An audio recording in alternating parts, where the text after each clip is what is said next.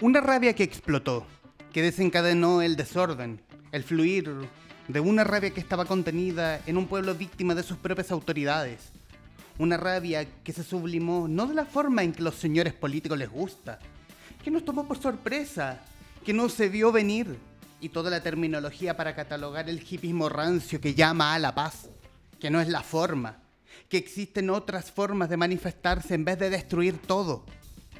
Los hechos acaecidos el 18 de octubre de 2019 en adelante no debieron sorprender a nadie, ni siquiera filósofos o columnistas con aires de yo lo sé todo. Y el terrateniente de hoy perdió la decencia, el decoro. Y el costo de la vida sube otra vez y el peso que baja ya ni se ve, dice la canción. Que no es la forma. ¿Y cuál es la forma según ustedes? Soy Humberto Fuentes y esto, Traficantes de Cultura, en Radio Touch TV. Bienvenidos.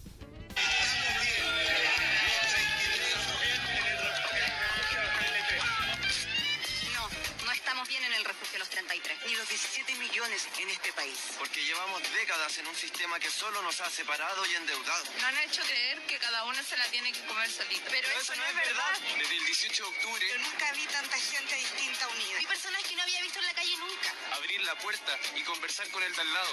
¿Cómo puede ser eso malo? Que nos juntemos. Que opinemos. Que busquemos y exijamos soluciones. Puede ser que desde el 18 de octubre hasta ahora no hayamos conseguido nada en concreto. Pero nadie imaginó que se abriría una puerta para escribir de nuevo la manera de cómo entendemos y queremos que sea Chile. No queremos mansiones ni lujos. Lo que queremos es trabajar dignamente. De que nos paguen un sueldo acorde a eso. Que si un hijo se enferma, sentir la confianza. De que por falta de plata no se va a morir. Poder vivir con una pega y no con tres. Para tener tiempo. Y estar con la gente que queremos. Y que nuestros abuelos no se sientan un estorbo. Que puedan vivir bien sus últimos años. Eso es una constitución. Hacer un acuerdo entre todos para saber qué es lo mejor para la gente. Yo apruebo. Yo apruebo. Yo apruebo. Yo apruebo. El de hoy es un capítulo especial porque este lo transformamos en un traficante ciudadano. Bienvenidos a través de la gente que nos está viendo a través de www.radiotouch.cl, a través de Facebook en Radio Touch TV, Mundo Películas y de Libro Show, a través de Periscope en Twitter, a través de YouTube, a través de Spotify y a través de la cable operadora Mundo Pacífico. Y el de hoy vamos a conversar, vamos a catalogar esta conversación como un hashtag nos vemos en marzo. Porque ¿cómo nos pilló marzo? ¿Cómo nos pilló octubre? ¿Cómo nos pilló explosión? ¿Cómo nos pilló? Y en el fondo, ¿cómo lo tomamos cada uno de nosotros? Sobre todo quienes están en esta mesa. Y para eso estamos, por un lado, Lilian Flores Guerra, periodista, autora y editora de Ediciones del Gato. Lilian, bienvenida. Muchas gracias, Humberto. Gracias por la invitación. Y al otro lado, publicista, según su cuenta de LinkedIn, director, productor de cine, fundador y CEO de Mundo Películas y además ideólogo del proyecto Traficantes de Cultura, Benjamín Scott. Benjamín, no digo bienvenido porque esta es tu casa, básicamente. Gracias. Bueno, sí. Igual ando con mi polera, no sé si te alcanza a ver. Yo apruebo. Pero te creemos. Vegan. Pero te creemos, vegana. Pero te creemos, absolutamente. Y la tercera pata en esta mesa es Lorena Paravicino, periodista, que por temas de tráfico no ha podido llegar, pero se sumará durante el capítulo. Y quiero comenzar con el principio de todo. ¿Cómo nos pilló el estallido? ¿Cómo nos pilló el 18 de octubre? El 18 de octubre, no digo antes. No digo todos los hechos que catalogaron esta explosión, que causaron esta explosión. Y quiero ir contigo, Lilian. ¿Cómo te pilló el 18 de octubre? A mí me pilló con cajas recién llegadas de mi último libro y preparando lo que iba a ser el evento del lanzamiento del Botón de Bronce, cosa que tuvo que quedar en stand-by, y de hecho tuve que suspender a última hora un viaje a Pichilemu para hacer una presentación en una feria del libro. Ah, pero ¿no te pilló en Pichilemu? No, yo estaba acá. Perfecto, porque era muy complicado el traslado. Bueno, obviamente nadie cachaba nada. Claro, es que mi presentación era el día domingo, ajá, el domingo 20. Ajá. Y yo había estado toda la semana promocionando esta presentación, como mi familia está allá permanentemente, entonces tenía todo el fan club de mis papás, que ellos participan en muchas actividades culturales, allá están muy metidos en la sociedad pichilemina, entonces teníamos como un tremendo grupo que iban a ir ese día a la presentación en la Feria del Libro. Había estado chequeando los detalles con la organización, una pega que veníamos haciendo hace hartos meses, y vino el estallido y tuve que decidir el día sábado no viajar. Así fue como me pilló y se dio, y después la incertidumbre de cómo voy a seguir con esto, porque la estación de metro de mi casa se quemó a 300 metros, se quemó dos veces en ese fin de semana. ¿Y tu mirada acerca de lo que ocurrió ese día? ¿Cómo lo tomaste? Mira, era... ¿Fuera de la incertidumbre y todo? Ah, bueno, yo estaba en la casa. Ajá. Y salí afuera del metro y a protestar, que fue como la reacción por la rabia que se sentía de lo que estaba sucediendo en ese momento, que además yo estaba en comunicación también y veía gente que tenía que irse caminando por Providencia porque el metro lo fueron cerrando y la gente se quedó ahí botada, que eso fue lo que ya gatilló la rabia, si fue eso de que cerraron el metro y dejaban a la gente tirada. Perfecto. Sin micro, sin nada, entonces estaba como monitoreando todo eso y de la pura rabia ahí salir a pegar, que de hecho no tenía nada. Llegué a la esquina viendo qué hago y había una reja y un cabro me pasó una piedra. Y ahí empecé a pegarle con la piedra a la reja. Ahí le pegué al cabro. No. Benjamín Scott, ¿cómo te pilló el estallido? Modo cine me pilló. ¿En serio? ¿Estabas viendo el Joker? No. Bueno, la había visto esa misma semana en todo caso. Perfecto. Creo que fue la función de prensa. Además, una semana antes tuve la función de Pacto de Fuga, que se trata de los tipos que escaparon de la cárcel, que la tuvieron que estrenar ahora hace poco, que de pasar está yendo súper bien en el cine, así que para que la vayan a ver quienes no la han visto. Dato, sí. La vi, buenísima. Muy buena. Y estaba armando, porque esto fue un viernes, si no me equivoco, y el sábado era la avant premiere de una película animada de Los Locos Adams. Y yo tenía que ir a entregarle la entrada a los ganadores el otro día, entonces conversando hasta tarde con el chico encargado de Andes para ver cómo lo hacíamos, y finalmente fue como no, cancelado todo. Y bueno, de pasada fui, porque también fue como fuerte también el tema del toque de queda. Yo en ese momento estaba pololeando, fui a buscar a mi novia a su casa en Uber, y cruzando Plaza de Renca, un Paco le disparó al Uber, bueno, o sea, nos apuntó y nos disparó, ¿cachai? No sé si habrá sido para asustarnos o tenía muy mala puntería, pero como que le dio al auto y a nosotros no, pues ya ahí fue como que el Uber rajó para el otro lado. Marrácate con tu uña. Sí, y arrancamos. Pues. Yeah. Y ahora tu mirada, ¿cómo miras lo ocurrido del 18 de octubre en adelante? A mí me pasa que veo, por ejemplo, dentro también ligándolo un poco al cine, hace un tiempo estrenaron una película que se llama Cabros de Mierda, que reflejaba una realidad de lo que pasó en dictadura. Y dentro del estallido social, Gonzalo Justiniano, director de la película, la liberó para que la gente la viera de manera gratuita. Y la vi después, pues yo la había visto antes, y como que uno la ve con rabia, con pena por lo que pasó, porque no se hizo justicia. Y me pongo a ver ese mismo fin de semana, cuando la liberan, la veo de nuevo y fue como... cambio total, porque es como, weón, esta weá está pasando ahora aquí afuera, ¿cachai? Y es como el ver películas de la dictadura hoy día ya no es lo mismo, porque es como, weón, esta weá está pasando afuera y nos están tratando de hacer creer que no es así dentro de los montajes, ¿cachai? Entonces es como fuerte igual, ¿cachai? Porque es como, weón, se supone que nunca más, pues, ¿cachai? Entonces viene todo esto de nuevo, que eran como recuerdos que tenía uno. Yo no viví la dictadura, pero son recuerdos que ligáis con el cine, y es como, weón, no puedo creer que esta weá esté pasando ahora, y que no se esté haciendo nada, que pasen cosas, que muera gente, que no hayan cambios, ¿cachai? Es como fuerte y potente, y hay que seguir saliendo a la calle. Quiero tomar, porque aquí es nuestro experto en cine, pero igual abro la pregunta al panel. Aquí se tomó mucho el ejemplo del Joker, de la película protagonizada por Joaquín Phoenix. ¿Qué tanto del Joker, que tú viste la película, hay de lo visto ahora, de lo que ha ocurrido ahora? Es rabia, porque a mí de hecho hicieron muchos memes así como Chile después de ver el Joker, ¿cachai?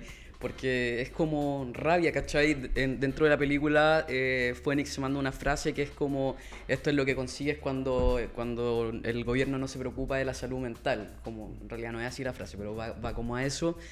Y es verdad, porque es como... Es como me encanta y me cansé de fingir que no.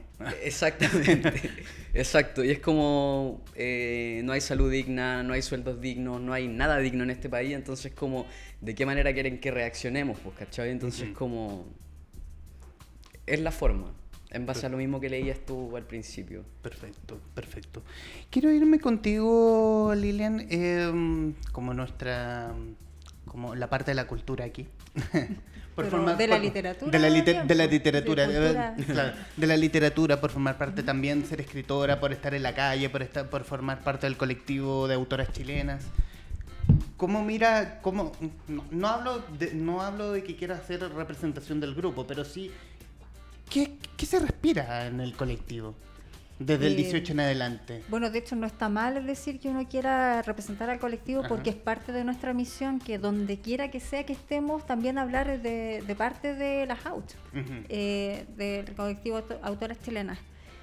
Lo que se respira para nosotros es que somos un grupo en formación. Comenzamos a juntarnos el año pasado y nos pilló el estallido ya con algunas reuniones de habernos empezado a conocer, a trabajar en conjunto por las temáticas propias de las mujeres en la literatura, lograr abrir ciertos espacios, porque este es un ambiente muy dominado por el patriarcado, en general por los hombres. Entonces esa era nuestra pelea, y el estallido nos pilló inmersos en este tema, y sí ha sido súper fuerte como colectivo la participación o sea, el hecho de estar en la calle, no solamente desde la escritura, publicando cosas, sino que participando en conjunto con los otros grupos de artistas, con actrices, con otros colectivos, haciendo mucha protesta en la calle, pero desde el arte. Se ha participado bastante en eso. Hubo hace poco una marcha de los artistas, y de hecho el colectivo se le encomendó hacerse cargo de unos escritos bien bonitos que se hicieron en esta maqueta que andaba de La Moneda. Habían unos escritos que hicieron, que Auch se encargó de prepararlos.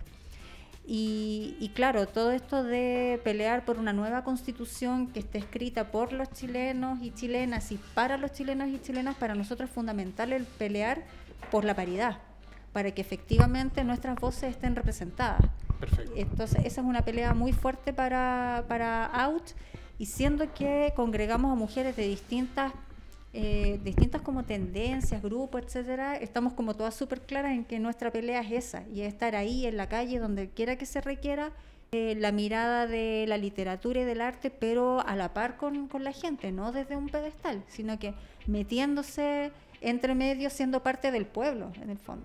¿Ha formado parte de asambleas y cabildos, ya sea por el mismo colectivo o por el barrio de donde vives?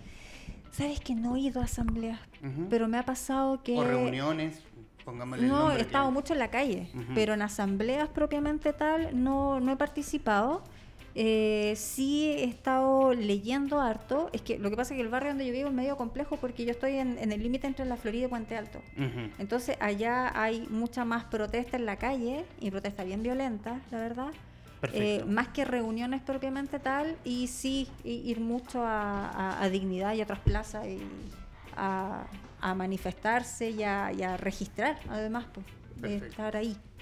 Pero no me acuso a mí misma de no haber ido a las asambleas, porque además que no me llega la información, porque yo estoy súper lejos, me cuesta llegar a todos lados. Entonces cuando veo que va a haber una asamblea, o está en otra parte lejos, y además que la gracia es que las asambleas reflejan las problemáticas tanto globales como específicas de ese territorio. Entonces como que nada que vería meterme una asamblea de La Granja, si las problemáticas en el macro nos parecemos, pero en el micro tenemos nuestros propios... ¿Pero cómo ha cambiado la vida de barrio donde vives? No mucho, fíjate, ¿no? Porque yo donde vivo es un barrio. Y siempre ha sido así. O sea, uno tiene los almaceneros que están en la esquina, y yo cruzo la calle. No es que hayas conocido al vecino que vive al lado tuyo hace 8 años, como que, ay, vivía acá. No, para nada. O sea, claro. A algunos sí les pasó, me refiero. Claro, es que yo estoy en una parte que es como un barrio, no es tan antiguo, pero es barrio a barrio, o sea, uno puede tener el Jumbo a 3 cuadras, pero acá uno va y compra, cruza en la calle a comprar el pan. El almacenero sabe lo que tú compráis, y eso ha sido de siempre. Entonces, no es eso de que hoy descubrimos la vida de barrio, porque ya hay vida de barrio. Entonces, perfecto, uno sabe esas problemáticas, sabe que en la plaza de la esquina es donde se trafica. Si los fuegos artificiales revientan arriba de mi cabeza cuando llega. Oye, Benja, ¿y en tu caso en el barrio, ¿cómo ha cambiado la vida de barrio donde vives? Harto. ¿Para bien o para mal? Para bien. Igual yo bueno, también me acuso a mí mismo de tampoco participar en asambleas porque la pega me lo impide. Pero yo, mi barrio, vivo, onda, la otra cuadra vive mi primo, 2 cuadras más allá vive otro primo, entonces como que mi familia igual vive muy cerca.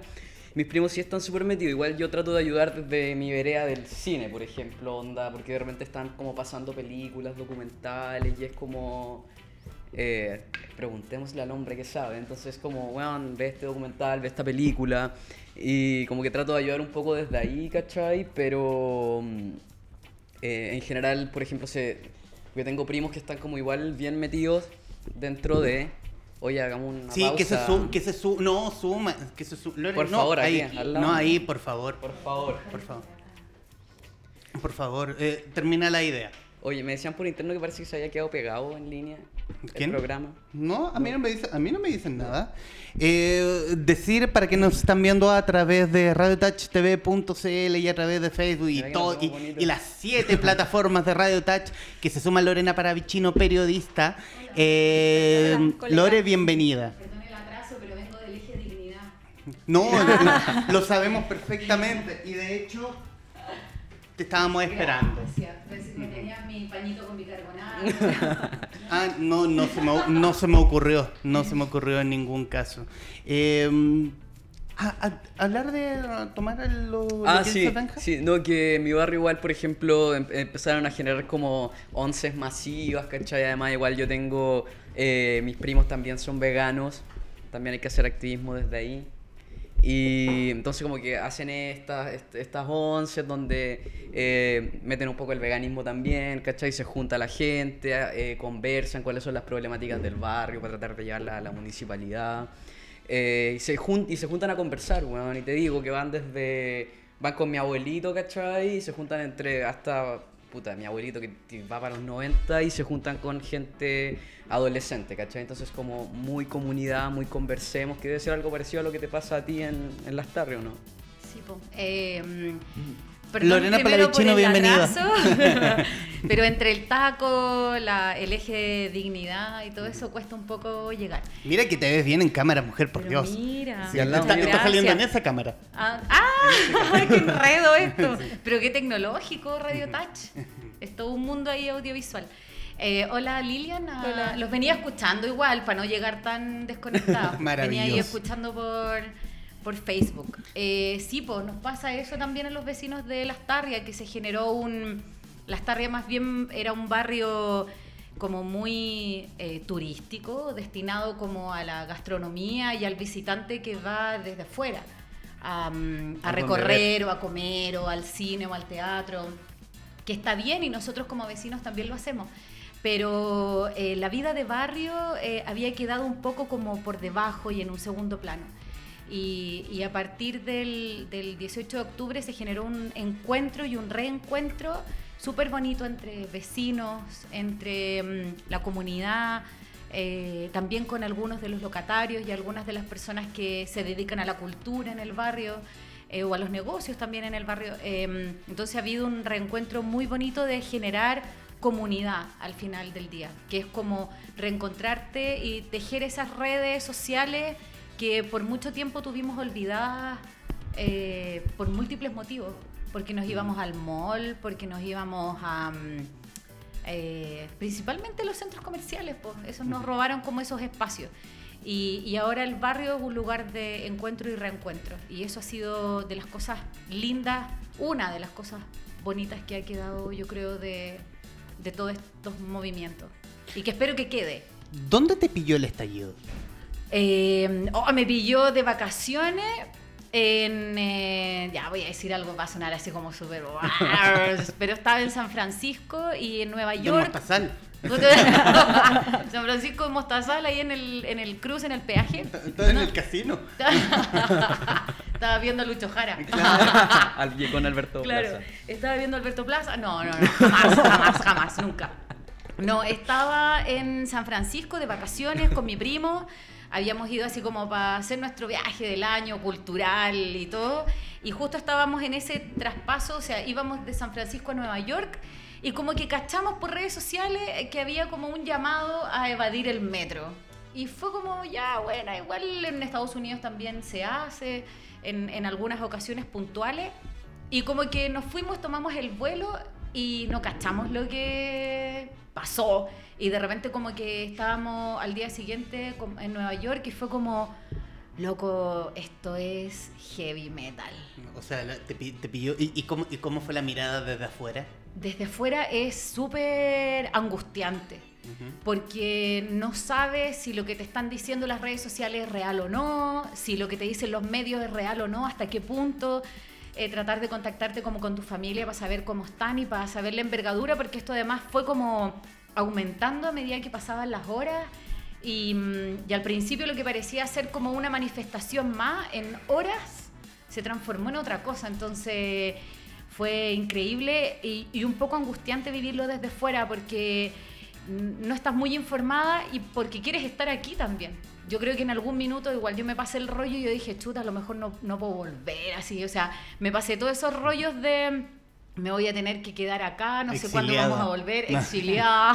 No, o sea, tampoco me quiero quedar en el país de Trump, eso te lo digo de una, pero... Exiliada en Miami. En Miami.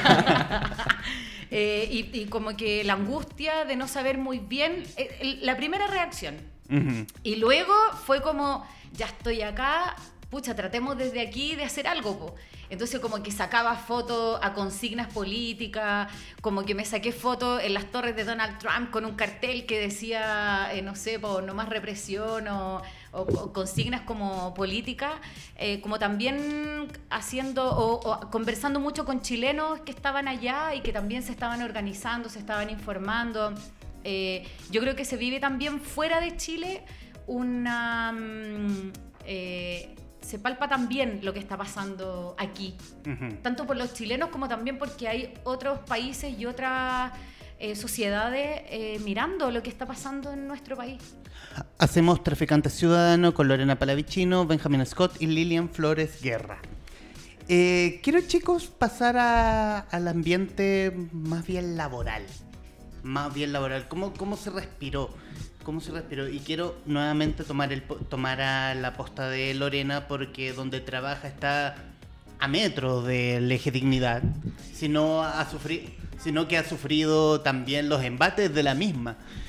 ¿Cómo ha sido el ambiente que se ha respirado en tu trabajo? ¿Podemos decir dónde...? Que yo trabajo en Random House, que trabajo en la editorial, en una editorial X, en una editorial, la del Pingüino. Trabajo en la editorial de la Casa del Pingüino. Y que está emplazada en Merced. Sí, pues está emplazada a 2 o 3 cuadras de la Plaza de la Dignidad. Dicho sea de paso, un saludo a Mario Cerda, amigo, porque la que Leo Prestal también está muy cerca.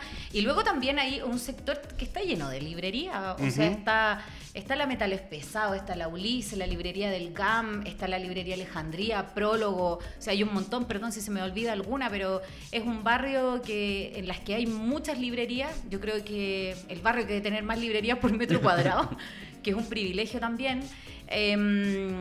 Pero claro, también nos afectó en la vida cotidiana y también en la vida laboral. O sea, los libreros, muchos se vieron obligados a cerrar por largas horas, a abrir solo en algunos momentos del día. Pero yo te diría que la gran mayoría de ellos, y también porque nosotros trabajamos con libros, que finalmente también es una industria cultural, nosotros trabajamos con pensamiento, nosotros trabajamos con ideas. Y un país necesita ideas diversas, amplias, divergentes también, ampliadoras de mente. Y claro, nos dedicamos a eso y es importante lo que ocurría ahí en ese lugar. Uh-huh. Estábamos en el, como en el epicentro, como si lo podemos llamar de alguna manera. Donde las papas queman. Y claro, los primeros días yo no estaba en la oficina, pero sé que muchos días en la editorial no pudieron ir a trabajar físicamente allá, trabajaban mucho por teléfono, por qué sé yo, por correo, por trabajo remoto, hasta que ya un poco después se pudieron ir retomando como algunas actividades al menos de a poco, pero debo decirlo con toda la camiseta puesta con la editorial que entendieron perfectamente todo lo que estaba pasando y fueron muy preocupados y lo primero que miraron fue que las personas, nosotros los trabajadores, estuviéramos bien y en buenas condiciones para llegar a nuestras casas y también para trabajar. Eso fue lo que primó durante ese, por lo menos durante ese primer mes y medio, te diría yo. O sea, todo lo que quedó, lo que quedaba de octubre y noviembre. Lilian. Bueno, yo... Tú eres más...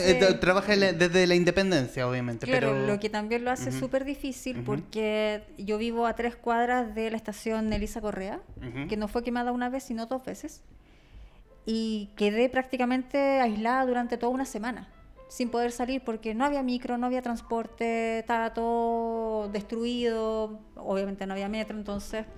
Todo lo que yo hago, que es la gestión en forma individual, ir a las librerías, a promocionar, a intentar poner los libros, además yo con un libro nuevo que tenía que empezar a distribuir, uh-huh. todo eso se vio trunco. No podía seguir haciéndolo, además que era, por una parte, la incertidumbre de que no saber bien cómo seguía este tema. Entonces, ¿qué saco con tratar de ir a hacer mis recorridos habituales si esto... no puede que, no sé, que todo esto reviente o puede que se solucione, entonces ¿para qué estresarme por eso? Y al mismo tiempo también sintiendo que lo que estaba pasando era más importante que mi tema específico del libro. Uh-huh. Como ya, si el libro está ahí, el próximo año, cuando sea el momento, lo pescaré y haré la promoción como corresponda. Yo estaba preparando el lanzamiento que iba a ser en Leo Forestal, y se iba a hacer el sábado 9 de noviembre. Iba a ser una actividad familiar, con niños, tenía toda hasta la escenografía, preparar lo que iba a hacer y no, pues jamás, pues no podía hacer. Pero igual hicimos la que fue en su momento la primera charla, presentación que se volvió a hacer en Forestal después del estallido, que fue el mismo día sábado, pero temprano, con puro público adulto y más como una especie de acto de rebeldía. Dispuestos a cerrar la reja cuando quedara la escoba afuera, menos mal que en ese rato no pasó nada. Y llegó gente de otros lados, más gente de confianza... que pudimos hacerla y terminamos y todo el mundo se fue y no pasó nada hasta más tarde, por milagro de ese día, porque yo fui, no sé, pues el día anterior a dejar las botellas de champaña y tuve que correr entre medio de los pacos para que no me fueran a agarrar. ¿Champaña? Sí, no, sí fue toda la preparación porque tuve que ir varias veces a llevar las cosas, entonces andaba con la mochila y ya estaba embarrada y con los pacos tirando las lacrimógenas y yo como esperando en la esquina, ya me lanzo, no me lanzo, ya me lanzo. Y justo el día mismo no estuvo tranquilo. Y claro, afectó en ese sentido porque hasta ahora ese libro está en súper pocas librerías porque como que no es tampoco el momento más apropiado para estarlo distribuyendo, para estar promocionando, que no por el desgaste, es porque el ánimo es distinto. Perfecto. Y además como un libro infantil no pasa nada, se puede mover en otro momento. Es más importante lo que está pasando y lo que uno puede hacer para aportar a lo que está sucediendo, como lo mismo que estábamos viendo, de participar en las marchas, ya sea en forma individual o como parte del colectivo de las autoras chilenas, el participar y hacer un poco de... tratar de hacer un aporte a lo social, tanto para ahora como para lo que va a venir después, uh-huh. el registro y poder analizar bien lo que fue este momento. Benja. Bueno, yo soy independiente igual, trabajo freelance, pero dentro del estallido igual usé, porque Mundo Películas tiene en Facebook más de 1 millón de seguidores, en Instagram más de 70.000, entonces igual utilicé la plataforma ligada desde el De hecho, cine. Estamos saliendo por esas mismas señales. Hola, wow. Hola fans de Mundo Películas. Sí, soy yo. Yo soy tío Películas. Acá Cobain. Y usé la plataforma para concientizar a la gente por medio de frases de cine, por ejemplo, no sé, V de Vendetta, el Joker o diferentes tipos de cosas.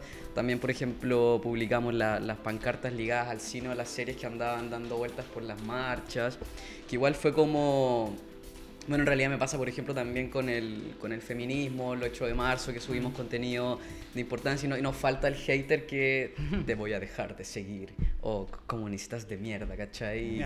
Buena onda. Y es como, bueno, con esto quizás pierda más fans, pero en realidad no importa la cantidad, importa la calidad, así que era como, bueno, ándate, prefiero tener 50.000 menos, pero con calidad, ¿cachai? Vas a ser 999.999. Claro, ustedes van a ser mis únicos seguidores.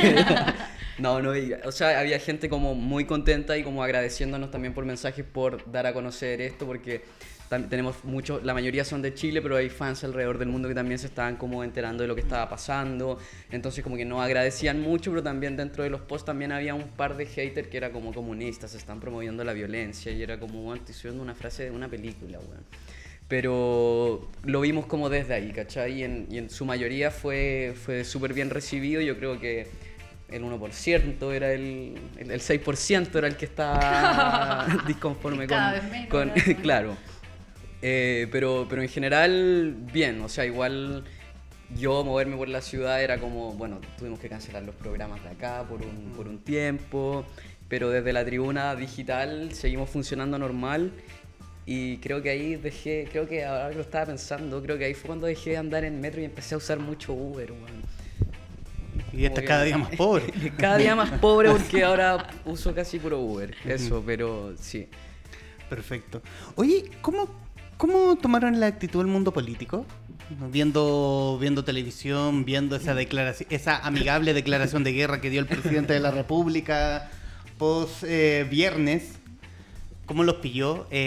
Ahorrémonos los garabatos. Sí, pero tenemos nuestra rabia aquí. Yo creo personalmente que toda esta situación, el estallido, pero todo lo que ha pasado después, yo creo que ya hay que dejar de hablar de estallido cuando llevamos casi 5 meses.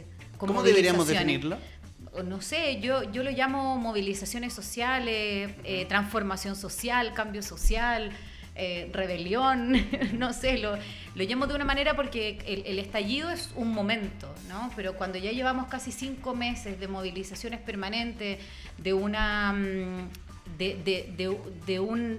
efectivamente despertar en muchos sentidos, yo creo que no hemos mirado de la misma manera nada después del 18 de octubre, ni los libros, ni las películas, ni la música. Ni las artes, la cultura, como bien dicen los traficantes de cultura, pero ninguno de los otros aspectos de nuestra vida. Y el político también es uno de ellos, y yo creo que nos ha obligado también esta situación a tomar parte, a tomar un partido, digamos, un lugar, una posición, una postura. Y más allá del partido político, digamos, de la política partidista. Y creo que un poco los discursos y la opinión y el actuar de muchos políticos, no voy a decir todos, pero de muchos, deja entrever la distancia respecto de la realidad en la que ellos viven y en la que ellos se han movido durante todos estos años, lejos de las bases sociales, lejos de los movimientos, lejos de la ciudadanía, lejos de las personas. Han hecho su política, digamos, a su manera, con sus intereses y sacando sus provechos y sus privilegios. Ellos también son una clase privilegiada y no solo Cecilia Morel y sus amigas y sus amigos, sino que también y los muchos marcianos. Claro, y los alienígenas, qué sé yo, sino que también ahí hay una manera de hacer política que yo creo que es la que está finalmente en cuestionamiento hoy día. Y hoy día estamos tratando de hacer una política de otra manera, desde otros lugares, y yo creo que hay una distancia abismante entre lo que queremos los ciudadanos, las ciudadanas, la ciudadanía en general chilena, lo que busca un país más digno, más justo, y lo que los políticos están dispuestos a entregar o a hacer para generar esa mayor dignidad. Abro la pregunta. ¿El 18 de octubre ha servido de alguna forma para que los chilenos nos unamos? ¿Hemos estado muy separados? O sea, yo creo que más que separados hemos estado muy concentrados en nuestro día a día, agrupándonos en torno a la productividad, al poder llegar a fin de mes, porque para casi nadie es fácil lograr algo que quizás antes era un poco más simple, el vivir con... A ver, ¿cómo te lo explico? como que yo siento que en otra época la vida, si bien era dura, pero no era solamente trabajar para vivir, o sea, había quizás un poco más de vida de barrio, de tener vida familiar, de compartir un poco más como, uh-huh, como personas, de manera un poco más revuelta, por así decirlo. Yo siento que los últimos 10, 15 años nos fuimos agrupando en torno a nuestros grupos de interés, principalmente económicos. O sea, el trabajo, la productividad, poco de compartir en otras áreas. Si uno se fija, no sé, por lo menos para mi generación, los amigos que son como de amigos de trabajo, cuando uno ya no trabaja con ellos, con el tiempo dejan de ser amigos y pasan a ser personas conocidas, aunque en algún momento tuviste temas muy, muy cercanos, después ya pasan a ser súper distantes porque ya no tienes esos puntos en común. Y siento que esto ahora hizo que nos volviéramos a encontrar y que nos estemos desencontrando también con algunas personas. Sí. Uh-huh. Porque para mí es súper dramático ver ahora gente con la que trabajé aquí, o sea, en el escritorio de al lado, que compartí sus temores, sus ilusiones, que estuvimos codo a codo ahí luchando por nuestros temas específicos, y ahora parte de esa gente que era de mi entera confianza en el nivel más bien profesional, no necesariamente amigos de toda la vida, poco menos pidiendo que vayan con metralletas ahí a acribillarnos a los que estamos en dignidad los días viernes, y es como, oye, pero ¿qué onda? ¿Qué pasó? ¿Te pasaste al lado oscuro? ¿En qué momento asomó el chaleco amarillo? ¿Qué chaleco amarillo? O sea, unas cosas pero tremendas, uh-huh, y que tú decís, chuta, o sea, qué heavy, porque más allá de respetar la postura política de cada uno, es esa transgresión de que te dejan de ver como un ser humano. Y personas que uno no son aparecidos de ahora, que tú decías, el ridículo que anda ahí con el bastón con los choques eléctricos. Es gente que tú conociste, que viste como en sus otras facetas. Entonces eso ha sido como medio duro. Lo único bueno es que es una proporción súper chica respecto de el macro que uno conoce. Y siento que sí nos estamos descubriendo más como personas. En que somos iguales, no en lo que nos interesa, sino que en la dignidad y la importancia que tiene lo que a cada uno de nosotros nos interesa, y que a lo mejor, no sé, por lo que a ti te gusta, tu gusto musical, tu gusto en deporte, que quizás antes nos separaba, ahora lo valido, y es igualmente, no sé, pues igualmente bacán que a ti te guste, no sé, el béisbol, y a mí me gusta ver fútbol. Lo valoro tal cual, que en cambio antes era como, no, a este le gusta el béisbol, yo soy de fútbol.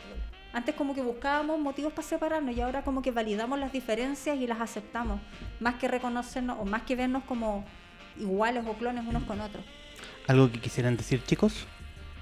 ¿Agregar algo? Es que lo dijo perfecto. Lo dijo perfecto. Sí, yo creo que hay un descubrirnos, efectivamente. O sea, también en las diferencias, en esas diferencias hay matices, hay diferencias que son pequeñas y que podemos conversar y que podemos debatir, y hay diferencias que son abismantes y que hay un mundo entre personas que opinan de otra manera respecto de mí, los valores que yo promulgo o los valores que para mí son trascendentales, y eso no se transan ni se conversan. O sea, no hay, para mí al menos, puedo tener una postura un poco radical, pero ahí yo no estoy dispuesta a... Porque no hay un diálogo posible con determinadas personas que van a promover un sistema económico, un modelo por sobre la dignidad o por sobre los derechos de las personas. Y eso me parece que no hay nada que nos pueda en algún minuto encontrar. Yo creo que efectivamente ha habido encuentros y reencuentros con personas, y nos hemos llevado bonitas y hermosas sorpresas en muchas cosas. O sea, me ha dado gusto ver a la barra del Colo, con la barra de la Chile, con la barra de la Católica, y unidos para decir, oye, ¿sabéis qué? El fútbol no se va a prestar para este juego, no se va a prestar para esto, y ha sido bonito ver esas uniones, sí. O uniones de poblaciones, de pobladores, de gente, o de escritores también, que de repente podíais tener una diferencia en otros ámbitos, pero que los ves unidos en una causa, Pero claro, hay otras que no, po, así que no me pidáis que escuche Alberto Plaza. Sí, no te voy a pedir eso, no te voy a hacer ese daño. Ahí concuerdo con la Lore, siento que hay cosas que uno no puede transar y hay gente que uno no puede... con la gente que no se puede conversar. En base a lo que decías tú, a mí también me pasó. Igual ha sido como en mínima cantidad, pero por ejemplo yo dentro de mi independencia también tengo un equipo de trabajo y tenía un compañero con el que me llevaba súper bien y era como... que maten a todos estos hueones porque yo quiero que yo, mi familia, podamos salir al mall a comprar tranquilos y que nadie me moleste el que yo me quiera ir a tomar un café a la esquina, onda. Hueón, la gente está luchando por dignidad, hueón, y a ti te importa ir al mall o a tomarte un café tranquilo, ¿cachai? Entonces como... no, hay gente con la que no se puede transar, dentro de ellos está Alberto Plaza completamente. Y igual es interesante ver, ahora que mencionaba ya los del fútbol, que era algo que no esperábamos, igual es como interesante ver caer gente que sí. Uno no... Por ejemplo, futbolistas, por ejemplo, que salieron diciendo cosas, que eran ídolos nacionales, que ya nadie los pesca porque salieron diciendo estupideces en contra de la gente... ver caer a cantantes conocidos como Alberto Plaza, por ejemplo, que es gente como que cero empatía también. En base yo siempre lo vi en el suelo, ¿no? En base, claro. No, nunca lo vi. Bueno, hace rato que él venía... Pero a mí me pasa algo ahí, no sé si ustedes están de acuerdo, pero yo siento que es un error el darle tanto espacio a esta gente. Onda, Alberto Plaza dijo esto, compartámoslo. En algún momento... no me acuerdo cómo se llama este actor, pero él dijo así como, bloqueemos a Cast, que nadie lo pesque, que nadie lo retuitee, que nadie le dé cabida, porque mientras más le da ahí, más importantes se sienten y se creen líderes de opinión. Y yo creo que lamentablemente hoy día, por mucho que nunca nos haya interesado su música, Alberto Plaza es un líder de opinión porque la gente le está dando el espacio, lo está retuiteando, le está compartiendo, ya sea para bien o para mal, le están abriendo los espacios. Yo creo que lo mejor que puede hacer la gente o los que estamos en contra de eso es ignorarlos, porque ahí van a tener, onda, no sé, si tení, no sé, 2000 comentarios, yo creo que más de 1500 deben ser gente que está en contra, ¿cachai? Entonces le hay menos importancia. Creo que deberíamos empezar a hacer eso, a omitirlo. Luego yo creo que también hay algo relevante, esos espacios y esas opiniones tienen la cobertura de todos los medios de comunicación tradicionales, tienen todo el dinero para pagar hoy día, por ejemplo, un aviso en un diario de circulación nacional, en papel, en digital, hacen campaña, te mandan correos, tienen todos los recursos para poder hacer una campaña e imponer también. Imponer su discurso y sus ideas. Y creo que hay toda una gama de posibilidades en medios digitales, radio como esta también, espacios alternativos, en redes, en un montón de espacios y por sobre todo en nuestras comunidades. Yo creo que ahí es donde primero tenemos que hacer cosas y combatir estos discursos totalitarios y poco empáticos. En los lugares donde vivimos, en nuestros entornos, con nuestras familias, nuestros amigos, nuestros vecinos, e ir generando esta red, porque todos los otros espacios ellos los tienen comprados. ¿Sabes que a mí me pasa algo con ese tema? Que mi máxima preocupación en estos momentos, más que lo que aparece por todos lados, es el poder llegar con el mensaje correcto, no entre nosotros mismos, porque ¿qué nos vamos a estar evangelizando entre los que ya estamos evangelizados? Sino que es la gente que está justamente fuera de los medios digitales, los que se enteran por la tele y que incluso ya están chatos porque saben que la tele les miente. La gente, no sé, los adultos mayores, la gente de la misma familia de uno, que como que uno tiende a decir, no pescar, y es como una tendencia súper natural a querer validarse con los que piensan igual. Entonces ya todos encontramos que Alberto Plaza es un chanta, y nos reímos de él, y como que por ahí nos va la mano. Yo siento como que, ahora, tampoco tengo una fórmula exacta de qué hacer, pero esa gente que puede, para un lado o para otro, que está en el medio, que a lo mejor no piensa ir a votar, o que está confundida, o sea, hay gente que está confundida y que la están confundiendo respecto de la paridad. Y son tantos temas que el que necesita algo concreto se está perdiendo.